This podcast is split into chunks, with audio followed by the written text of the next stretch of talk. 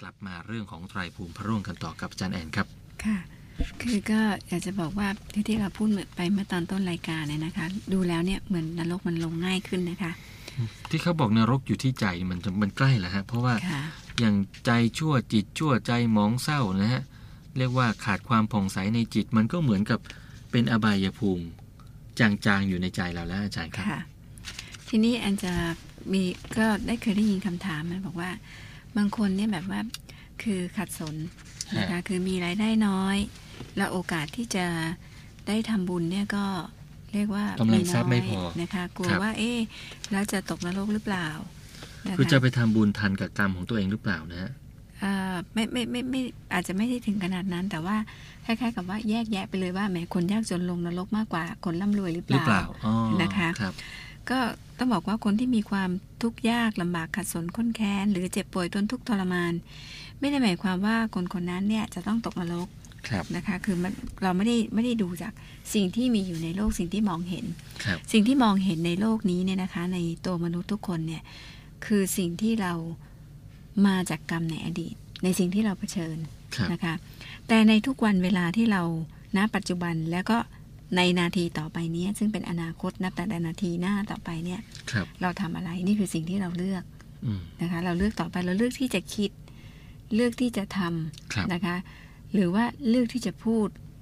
นั่นคือการดำเนินชีวิตด้วยความไม่ประมาทอีกต่อไป หมายความว่าสิ่งที่ผ่านมาเนี่ยมันไปเป็นตัวเป็นตนของเราทำให้เรามีหน้าตาแบบนี้ อืม ด้วยกรรมอย่างนี้ ครับ ทำให้เราต้องเผชิญเรื่องราวแบบนี้ด้วยกรรมอย่างนี้ แต่ณเวลานี้นาทีนี้เนี่ยเรามีสิทธิ์ที่จะเลือก เราจะเลือกทำอย่างไร ค่ะ คิดอย่างไร ปฏิบัติอย่างไร เพราะฉะนั้นเราจะไปเศร้าหมองว่าเราจนไม่ได้ ฮะ นะคะ เราจะต้องคิดอยู่เสมอว่า จิตใจของเราเนี่ยมีกิเลสลุมล้อมขนาดไหนในแต่ละวัน ครับ คำว่ากิเลสเนี่ยสิบหกข้อที่พูดมาตะกี้เนี่ย ฮะ แต่ถ้าหากว่าเราเป็นผู้ที่มีความอ่อนน้อมถ่อมตนระมัดระวังอยู่เสมอเนี่ย ณวินาทีนี้นะคะ คืออนาคตเนี่ยมันก็ต้องดีอยู่แล้ว ครับ นะคะคือแต่ถ้าหากว่าเรานี่เอ่อมานึกถึงเศร้าหมองย้อนไปดูในอดีตโอ้ยแล้วก็ทำเหมือนเดิม จิตเดิมเดิมๆ ฮะ คิดแบบเดิม พฤติกรรมเดิม มีกุกิเลสแบบเดิมเดิม ครับ ๆนะคะมัน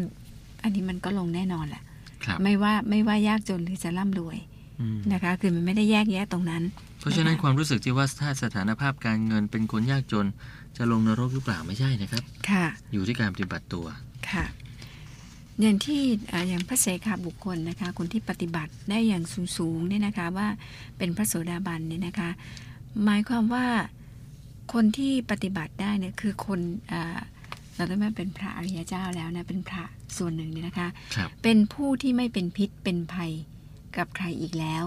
และพระโสดาบันเนี่ยไม่ได้ไม่ได้อุบัติขึ้นในหมู่พระภิกภิกษุสงฆ์ ครับ ในหมู่คารวาสคฤหัสถ์ผู้ครองเรือนก็สามารถจะเป็นได้ ครับ นะคะเพราะว่าพระโสดาบันนี้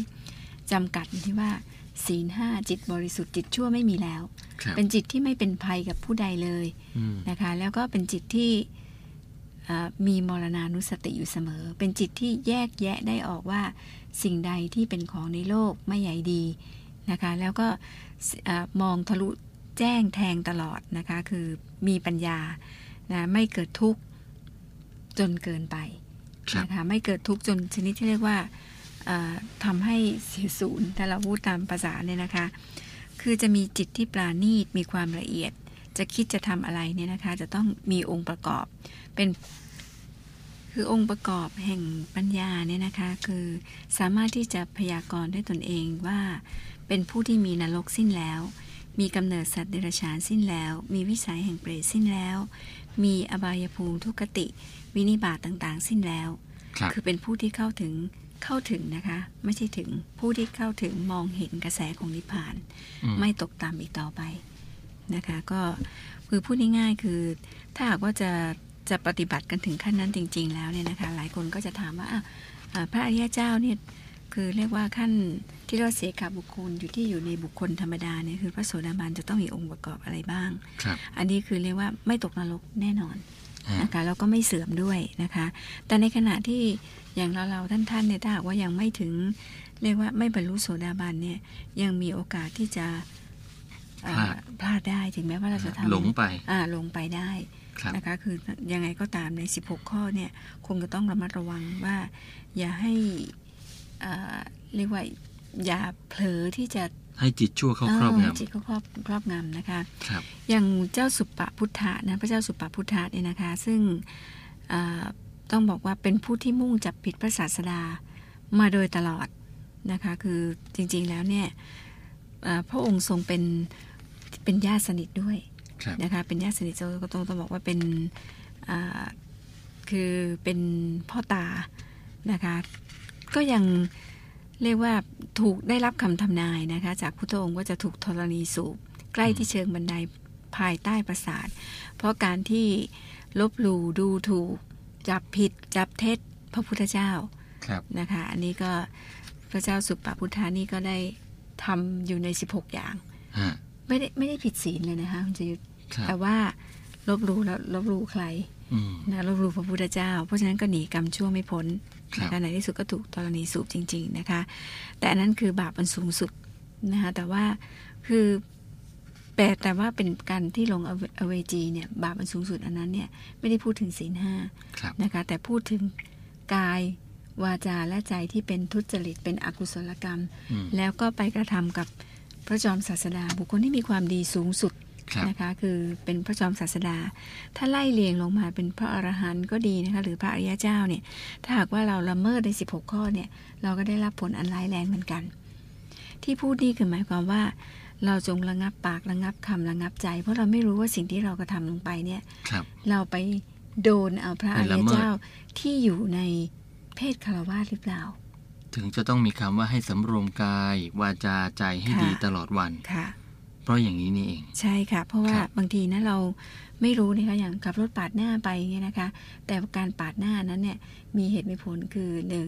อาจจะมีใครเจ็บไข้ได้ป่วย ครับ หรืออาจจะมีเรื่องร้อนที่เกิดขึ้น หรือคนขับอายุเยอะ ค่ะ นะฮะ และเพียงแค่ว่าคนนั้นก็มีศีลมากกว่าเรา ครับ นะปฏิบัติดีปฏิบัติชอบมาโดยตลอด ฮะ เพียงพลั้งพลาดนิดหน่อยแล้วเราไปด่าเขาเนี่ย ครับ บาปนั้นก็ตกอยู่กับเรา